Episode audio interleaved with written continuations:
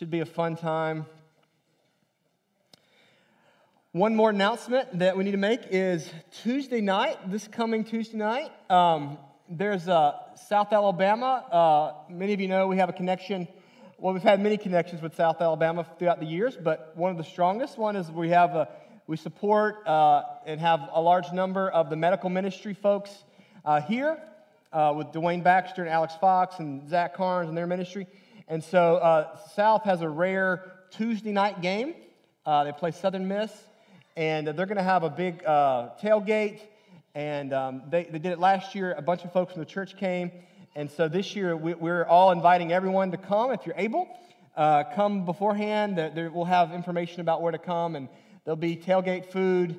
Um, opportunity, even if you want to just come for the tailgate for a couple hours and then go home. Certainly the game starts at 6, 6.30, something like that. I should know that detail. Uh, 6 or 6.30. A tailgating starts around 4.30 or 5 o'clock. Hang out. Uh, we had a great time last year, had 100 and something folks. Great way to be together as a church. So if you're able, Tuesday night, they play Southern Miss, so it's a kind of a local game. Should be fun to, uh, to support. Uh, South Alabama, the medical ministry, and then just to enjoy enjoy time together as, as the community of faith. Um, let me go to the Lord in prayer as we come to God's word. Father, we, uh, we come to you now in, in need, um, uh, un- unaware of the full depth of our need, but we are here. And so something in us says we need more than ourselves, that we are uh, in need of you to minister to us, to speak to us to bring life and goodness and hope. And so, God, we pray that as we come to your word, you would do just that, that you would illumine the pages of Scripture, the words, and you would uh, bring life to us. God, we, uh, we grieve. We grieve the, the tragedy, uh, the conflict in Israel and Palestine. God, if you've seen the the videos, Lord, we, we watched them this week, and they're so uh, atrocious to see the, the, the, terrorist attacks last Saturday, and Hamas, and, and now uh, all of Gaza being under attack, and conflict, and war, and threats, and hostages. Lord, it just seems too much to bear. It's easy to turn our head and think out of sight, out of mind, and worry about our own world, and yet we live in a world that is uh, flailing and groaning with the impact of sin and devastation, God. And so we, we just pray for your grace and mercy for all. We pray, God, you would uh, allow those prisoners to be released, the hostages. We pray for safety for the civilians. We pray for the end of the terrorist movements. We pray, God, for peace and stability.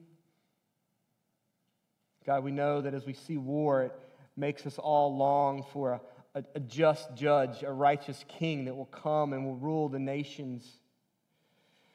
God, we know you are that judge and that king, and yet, Lord, we see the,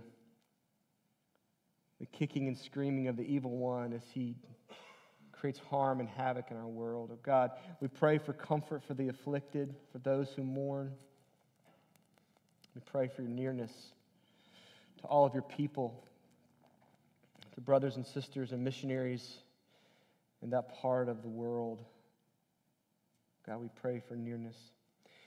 We pray for your nearness with us. We continue to pray for Tony Holiday his treatment and his, his hospitalization, coming off of chemo again, and fluid off of his lungs. We pray for him. We pray for strength and for recovery, for full health. God, it seems like one step forward, two step back. We pray for his body to be strengthened, recovered. We pray for Diane as she cares so well for him. But Lord, we know she's tired. We pray for strength. We pray for mercy. We pray, God, for her support, her perseverance. Give her strength and give her rest. We pray for Buddy Hargrove now as he's in Rotary and rehabbing from his stroke. We ask you to strengthen him, to return to him his his abilities, his function, his balance, God, all the things that he was doing beforehand, God, would you allow him through the PT, the OT to be recovered, his function, and pray for Susie and family as they care for him and support him. May we support them Would you strengthen them? Thank you for Cindy Sylvester, the office administrator, her recovery, and from gallbladder, gallbladder surgery and then the complications. And thank you that she's back and feeling well. We ask for her full recovery. I know there are others that are suffering and ailing in our congregation. We ask for your care and touch to them. We ask not just physical, but we pray for those emotional, marital, and financial. God, there are, there are needs. We're facing the economy. We, we feel it. People fear and stress and worry and doubt. We question your goodness. We, we wrestle with will you uh, provide? Will you come through again? God, we pray you would ground us in the truth that you are the covenant keeping, faithful God, and that you will be near your people. So we long for now your nearness and your presence. We pray this in your name. Amen. All right. Um, tell me what, uh, what's in common. Um, Disney's Pinocchio, Herman Melville's famous Moby Dick, Daniel Defoe's famous work, Robinson Crusoe. You familiar with that? Even Disney's uh, Finding Nemo. What's the commonality? What's the common denominator? Come on, you know, it's on the screen. A whale or a great fish. Thank you for answering out loud. We need that. Good job, Jamie. By the way, if you don't know Jamie, Jamie's here with us. Let's cheer for Jamie, newly married to Brandon. Woo! What an occasion. So we get to honor you. Thanks for saying. Well, the text doesn't tell us it was a whale. It was a great fish, probably a whale. Jamie, probably a whale. Right? Uh, these are a few, uh, but there are many. If you get a Google search, you would find pages and pages and pages of works that have uh, allusions, some minor, some strong, to the book of Jonah. We know uh, imitation is the highest form of flattery. And, and so great works of literature have, have drawn from Jonah throughout history and, and drawn references, used them really the whole uh, theme in their work, or at least have alluded to it. And one of the reasons it's a great story, but another reason this book of Jonah, as we begin today, is a work of uh, literary uh, excellence. Um, the, the author masterfully uses language and word plays and irony and repetition, uses uh, the display of climate and geography to make deep theological points. Um, it is a piece of literature that is studied by Christians and Jews and, and non Christians and studied in literature departments uh, in higher education because it is so well put together.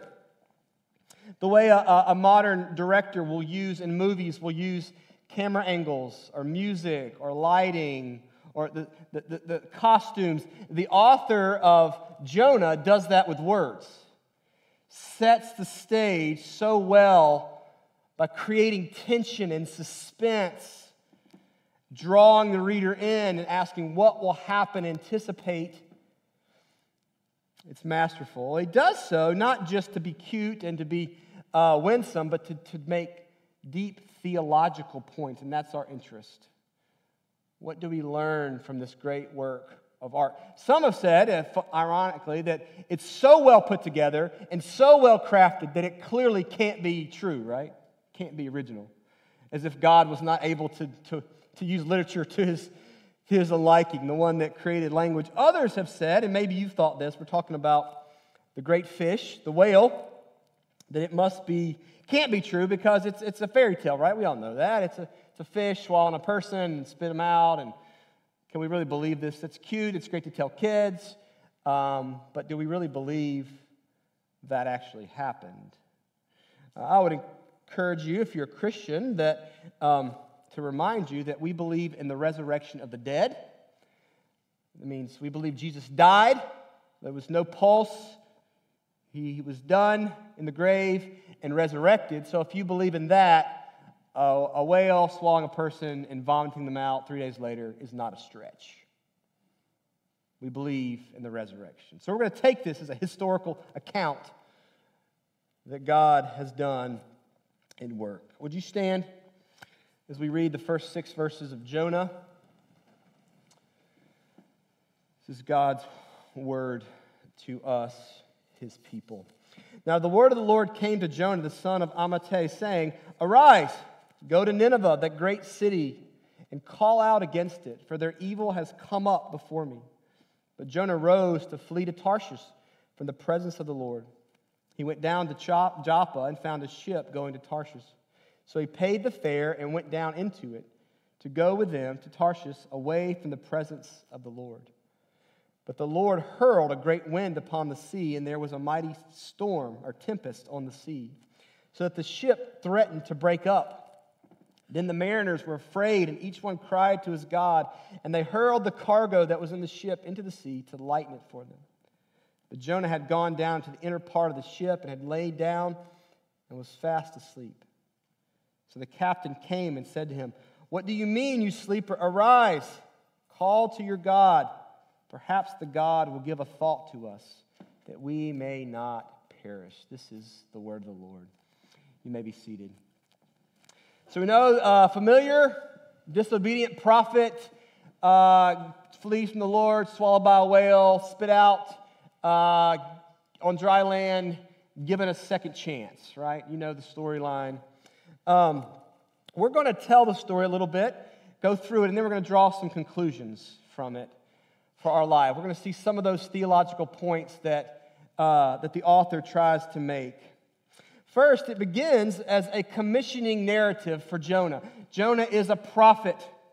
The phrase says, Now the word of the Lord came to this line is repeated 110 times or so in the Hebrew Bible, the Old Testament. This is what God uses to call a prophet to begin a new section where he calls the prophet. The prophet's job was what? To take the word from God to the people. Now, the word of the Lord came to Jonah. He was called, commissioned, divine word from God to deliver to the people. This is a typical way prophets work uh, scripture begins, and it begins here. Serious stuff. The prophet has a message from the Lord. And the Lord says very clearly, with uh, seriousness, uh, urgency, arise. Literally, get up. Go to Nineveh, that great city, and call out against it, for evil has come up before me. Jonah, here's the words come, get up and go. Serious, Go and two commands call out, or some translations say, go and condemn, bring judgment upon that great city of Nineveh. Why?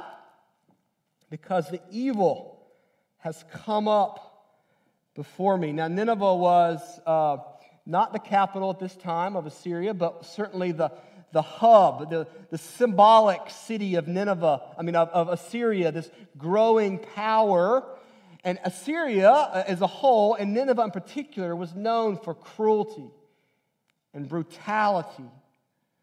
And the image here that has come up to him is the idea that, that Yahweh, the Lord, has, has heard enough, that wickedness has built up, has, has, that Ninevites have recklessly created enough havoc that the Lord has said enough. Um, history has inscriptions and artifacts and uh, different royal p- places and uh, things passed down through history, found through archaeological digs, have seen Nineveh was very shameless. They would engraft descriptions of brutal murders and killing of their enemies, of, of heads on sticks, on stakes, and they would, would engraft these symbolism. They were shameless. They were exploiting their cruelty and brutality. And all of this, the Lord has said, enough. It's risen up. He's called the prophet to go. Before we pick on Jonah, we, we must say Jonah's commissioning here as a prophet is unique in all of Hebrew prophecy. He is the only one, the only prophet that's ever been asked to go visit and then to preach to a foreign nation like Nineveh. Now, some prophets have spoken judgment on the nations. If you read um, Obadiah, the book of Nahum, which is about Nineveh uh, later, but it's, the message is primarily to Israel and telling Israel, I'm for you because I'm going to destroy your enemies. I'm going to destroy the Edomites. I'm going to destroy the Ninevites. I'm going to destroy these people. But here, the task is Jonah, the prophet of the Lord, the prophet of Israel, I want you to go to these cruel pagan people with this message. It's unique to Jonah. So what happens? The text says, so, but, or so Jonah, it says, he got up. The Lord came suddenly. This is a message. So Jonah stands up suddenly and gets up. And at this point, you expect what? He's going to Nineveh. The prophet heard the call. The prophet stood up. The prophet's going, but he doesn't go. He rose up quickly to flee, to run away from the Lord's command, headed to Tarshish. I say Tarshish like four times reading it, and now I feel like I have this like list thing every time I say Tarshish. Tarshish? Can't say it. Try it a few times, see if, you, see if it happens to you. Um, interestingly, Jonah is not the first prophet that has resisted the Lord's uh, commission. Elijah, at one point, was told to go, and he, he, he didn't. He resisted. Moses, remember Moses was called, right? The burning bush, uh, go free my people from Egypt, from Pharaoh, you know, let my people go. And Moses says, I don't know, uh, you know, resist. What am I going to say? Uh, what, who do I say sent me? Uh, uh, the, the people won't believe me. And the Lord keeps giving him. And finally, Moses says, okay. So Jonah is not the first to resist, but Jonah resists in a whole new way, doesn't he? a whole new way. He rose up, he took off. You know, I, I told some of y'all uh, in our small group recently, the, um, you know, we have a, a, a, our little toddlers, two now, and, you know, two year olds say, their favorite word is no, no, no, right? Over and over. But somewhere, our toddler, uh, Judah, he doesn't say no, but he learned no way, no way. So it's like, uh, eat your green beans first. No way. It's time to go to bed. No way. And he says in this funny kind of way. I mean, it is like no stinking way. You know, it's this like blatant, I'm not doing it. No way. He doesn't know what he's doing, but it's hilarious. It's one of those ones you laugh, but you don't want him to see you're laughing because you don't want him to think it's funny to, to, to disobey, but he does. No way. Um, some of the prophets have wrestled with the calling. You know, they've, I don't know, what am I going to do? It's going to be difficult. But they've, they've engaged this dialogue, right? Jonah says, No stinking way. he flees. I heard the message, boom, he's gone. He flees to Tarshish. See, it happened again. Um, we don't totally know where this place is located. Um, it's somewhere uh, to the west. Uh, if you're in uh, Israel, there, uh, it's somewhere he got in a boat in the Mediterranean and went as far as he could. Likely, uh, Tarshish is in southern Spain. And so he got in the boat and he took off. He went west as fast as he could. And what we know about that is that it is the exact opposite direction from Nineveh. Nineveh's over here. He got in the boat and went over here. So if I said, hey, go to Atlanta, and then you said, okay, and you went and got in your car and you got on I 10 and started heading to New Orleans, right? It's not towards Atlanta, it's the opposite direction. That's what Jonah does. And it says, it doesn't tell us, and we're going to try to hold it a little bit, it's hard to, his reasoning. It doesn't tell us the full motivation, but it says he wanted to get away from the presence of the Lord. But that the prophet wants to get away from the presence of the Lord. It says it twice. Look at verse 3. But Jonah rose to flee to Tarshish from the presence of the Lord. He went down to Joppa and found a ship going to Tarshish. So he paid the fare and went down into it to go with them to Tarshish, away from the presence of the Lord. So Jonah goes down. It's really uh, westward, but goes down geographically from up high in Jerusalem, goes down to Joppa. He finds a boat there um, he pays for it to hire. Jewish tradition says he didn't just pay a ticket like, you know, we're getting on a ferry and everybody pays, that he actually had to pay for the boat, like he had to pay for the voyage. This is not a, this is not something that happens all the time. Ships are going back and forth across the Mediterranean. It would take three months, six months, sometimes a year. So Jonah had to literally hire the boat, a large portion of the boat, so he can immediately wasn't a flight next week, there was one now. I got to get out of here. Here's the money to get out of the presence of the Lord. Disobedience is costly in more ways than one, right? Cost him. And then, verse 4, the narrative shifts from Jonah to the Lord. Message comes suddenly. Jonah leaves suddenly. The Lord responds quickly. The Lord hurled a great wind upon the sea, and there was a mighty tempest, a storm on the sea, so that the ship threatened to break up. As quickly as it came, most prophets verbally, uh, if they resist, they do it verbally. Jonah was nonverbal and just took off, and God says, Okay, I'll raise you one. No words, just boom, a storm. The language says that he flung or he hurled a storm, like a the, the, the, image is like of a divine warrior. Instead of picking up a spear to throw it, he takes the storm, the creation, and throws it at Jonah and the sailors. now they're all fearful the storm is going to break up the boat.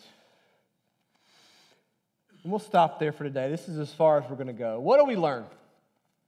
What do we learn from this passage? First thing um, I want you to see is that God is the sovereign Lord over all creation, over all peoples, over all places, over all climate and weather. Um, there is a temptation among the pagan nations around Israel to see Israel's little God, Yahweh, as a local deity. You know, those who've been to Africa, each tribe has their deity, or maybe go to India, and different parts of Hindu, they have thousands, but they have their own local flavor. Um, that's not the story of Jonah. But We're tempted to believe in Christianity, or we're told to believe in Christianity that our God through Christ is one of many it's a particular way for us, probably because we're in the West.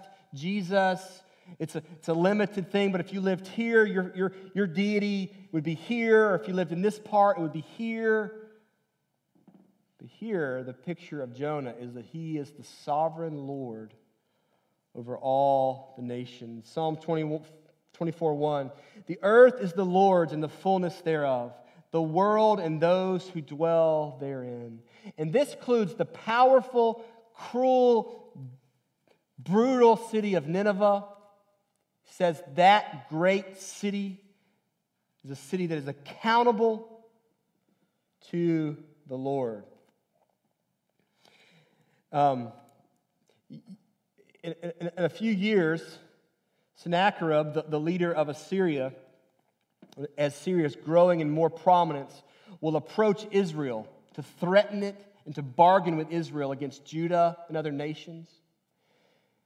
But here, years before, there's a, there's a, there's a turn, there's a twist, because the great God, the great God has first approached the Ninevites. Before they would come to the palaces of Israel, the king of Israel, the Lord Almighty, would go before Assyria with a message that you are accountable, the nations are accountable to Yahweh the Lord, the one true God. In chapter 3, it says Jonah, when he's given the second chance, goes to the king of Nineveh. Some fear, trembling on pagan ground. This commission started in the royal throne of heaven. God commissions. The word came. Do you see that? What is God doing with Nineveh? God gives Jonah in his heart and mind the message for the Ninevites. The Lord cares about the nations, He's involved. Sovereignty is that He he calls the wind, like Jesus calmed the storm, right? Peace, be still. God also creates the storm. Jonah took off, the Lord hurled the gale, the storm on the sea. Jonah's God is the God of heaven and earth. He's the same God that rules today over the nations, over the climate, over everything we see and experience. We need to know that. He's not just your flavor, He's not just, this is true for me, this is my little God, my little deity, this is what we do. He's the God of all the earth. Second thing I want you to see is that this text shows us that disobedience to God's call results in calamity.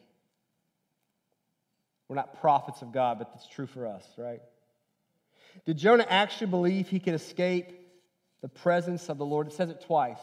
Did the prophet believe he could get away from God? No. And maybe. No. Look at verse 9 when, he's, when the storm's there and all the sailors are like, Get up, get up. Who are you? What God do you serve? He says in verse 9, I am a Hebrew and I fear the Lord, the God of heaven who made the sea and the dry land. His own confession. This is the work of the Lord. I know who he is. He's the God of all the earth. Jonah is not confused. Jonah knows he can't get away from God's sovereignty and rule and reign, but he's hoping maybe if he can get as far away as possible from the calling of God on his own life, right? God owns it all, but maybe I can get out of earshot from the, the calling and the commission of this great task of going to those people, the Ninevites. Interesting, in Isaiah 66 19, it lists a couple of cities, Tarshish being one of them. And it says, This is one of the places that Yahweh, the Lord, his name has not been named. The gospel hasn't, uh, the, the mission work hasn't gotten there yet. So he says, I'm going there. I'm going to hide out there. They don't even know about Yahweh there. No one's going to question my, prophes- my, my being a prophet, my calling, what am I doing? I'll get there as fast as I can. God, he knows God reigns, but he hopes he can get away from his calling. Futile. Psalm 139. Where shall I go from your spirit, or where shall I free, flee from your presence? If I ascend to heaven, you are there. If I make my bed in Sheol, that's in the depth, you are there.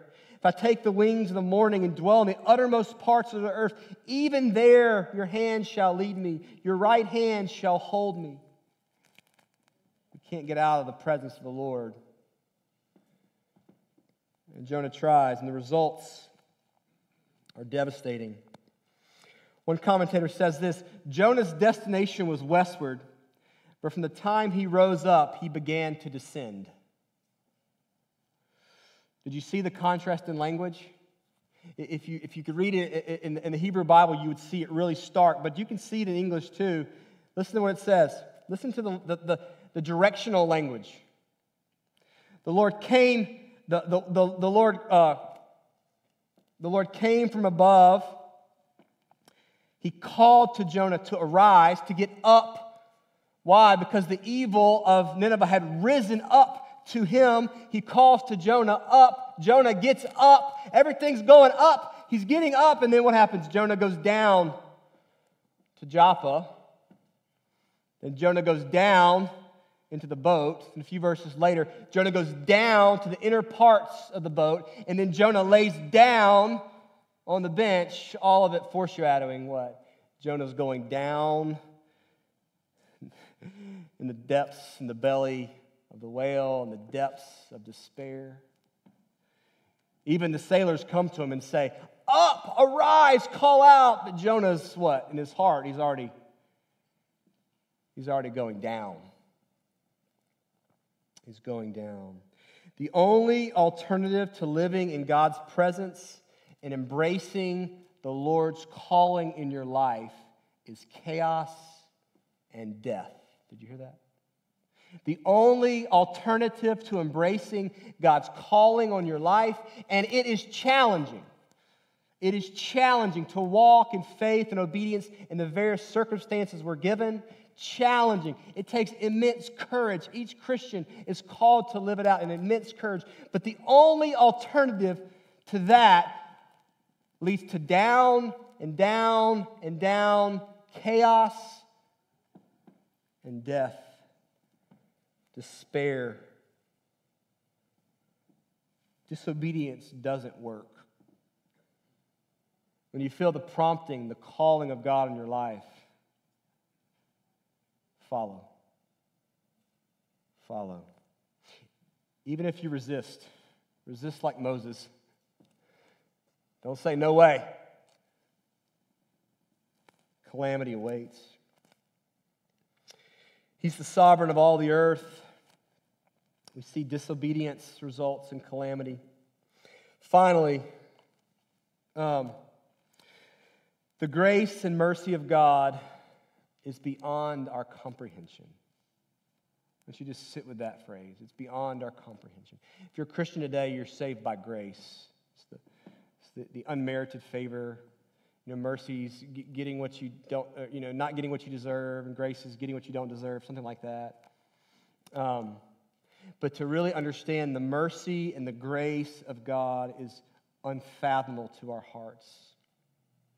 The God of Jonah is wild. He's wild. He's, he's imaginative. All, all, the, all the plays on the book of Jonah and all the, the, the best in literature, they're just riffing on the real thing. that God's the creator, He's imaginative, He's telling children's stories that are true. The text doesn't tell us yet why Jonah doesn't go to Nineveh, but that he flees from the presence of the Lord. But I'm going to give you a little bit here. The backdrop to this whole scene is 2 Kings 14, verse 23 to 27. And I should have given you that to put on the screen, but you can listen to it. I'm going to butcher some names, but just bear with me. Um, this is 2 Kings 14. And this is speaking about the northern kingdom. Remember, Israel uh, was divided.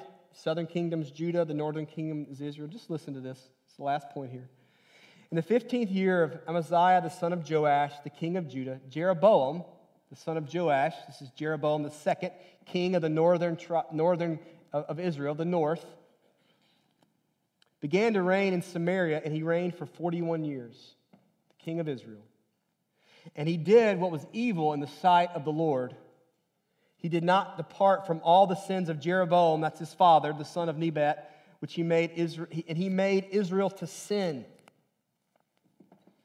King of Israel followed in his father's footsteps of wickedness he restored the border of Israel from Lebo Hamath as far as the Sea of Arabah, according to the word of the Lord, the God of Israel, which he spoke by his servant Jonah, the son of Amittai, the prophet, who was from Gath Hepher.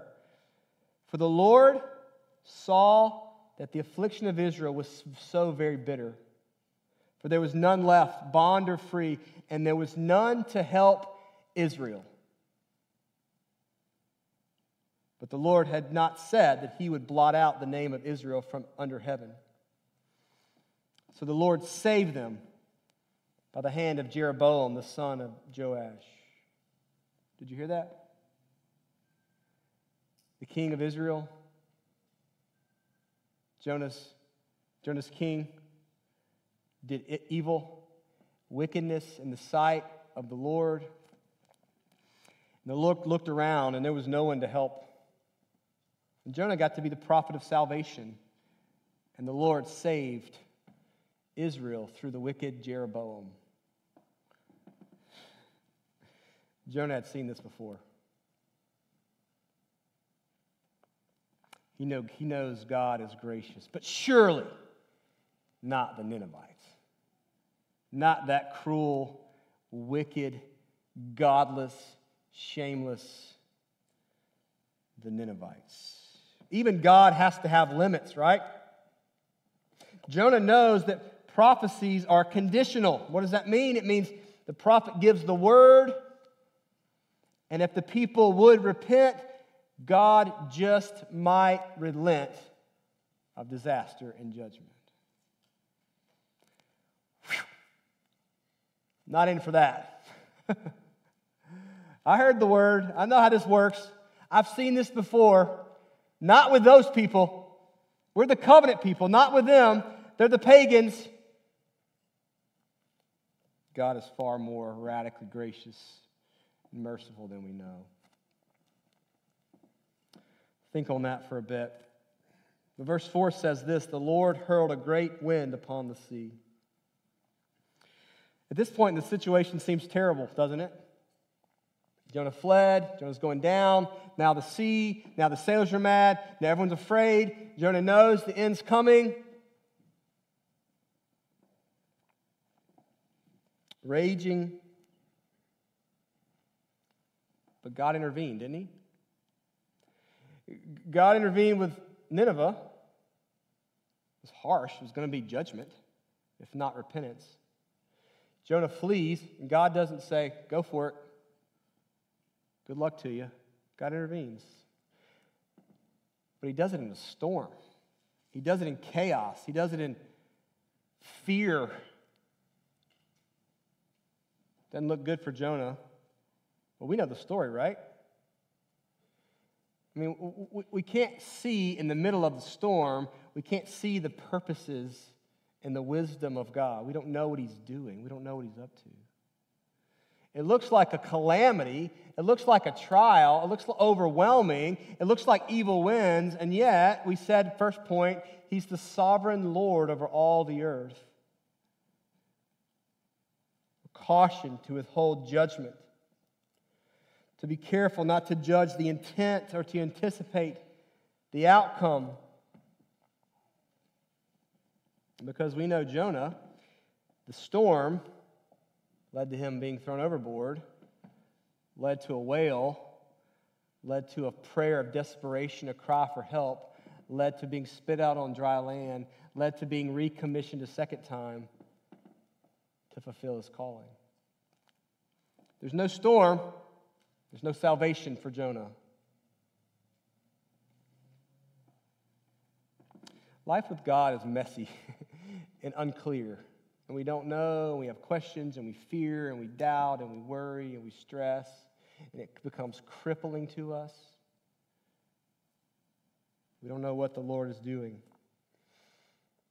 But I'll say this that the storm and the, the, the, the bottomless pit of the deep black ocean for us is the, nothing but the mercy and grace of God.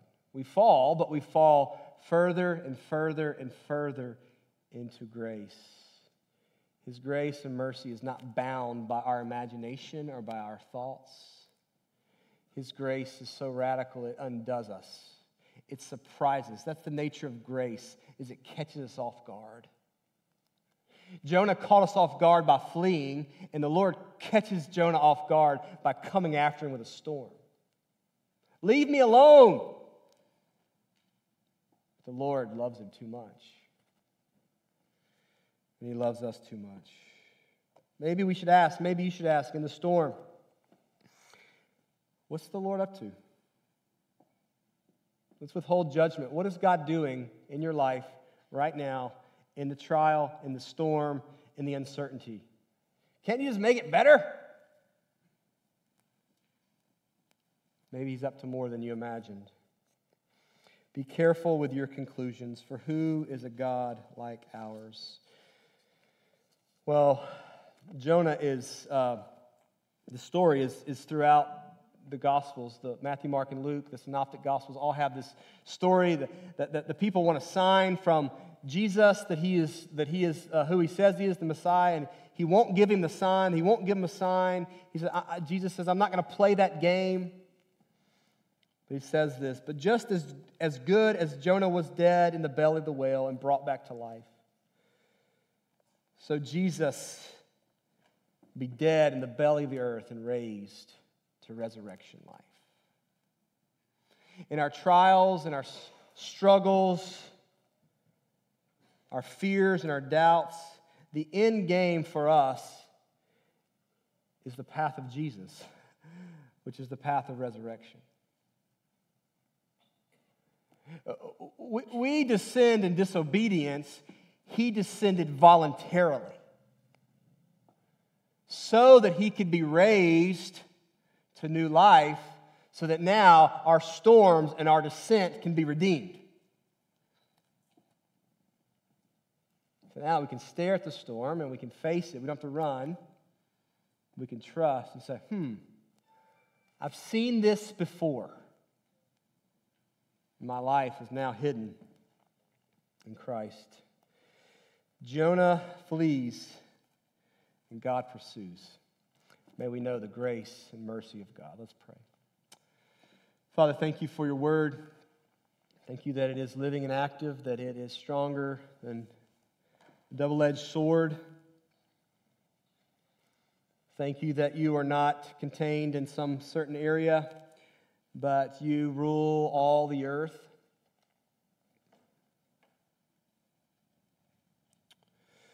Thank you, God, that we can learn the lessons of those before us, like Jonah, that disobedience is deadly. And thank you, though we have no idea. Thank you that your grace and mercy extends far beyond our own imagination. Thank you that you come after us, that you relentlessly pursue us, and that, God, you redeem us. May we trust you. Amen.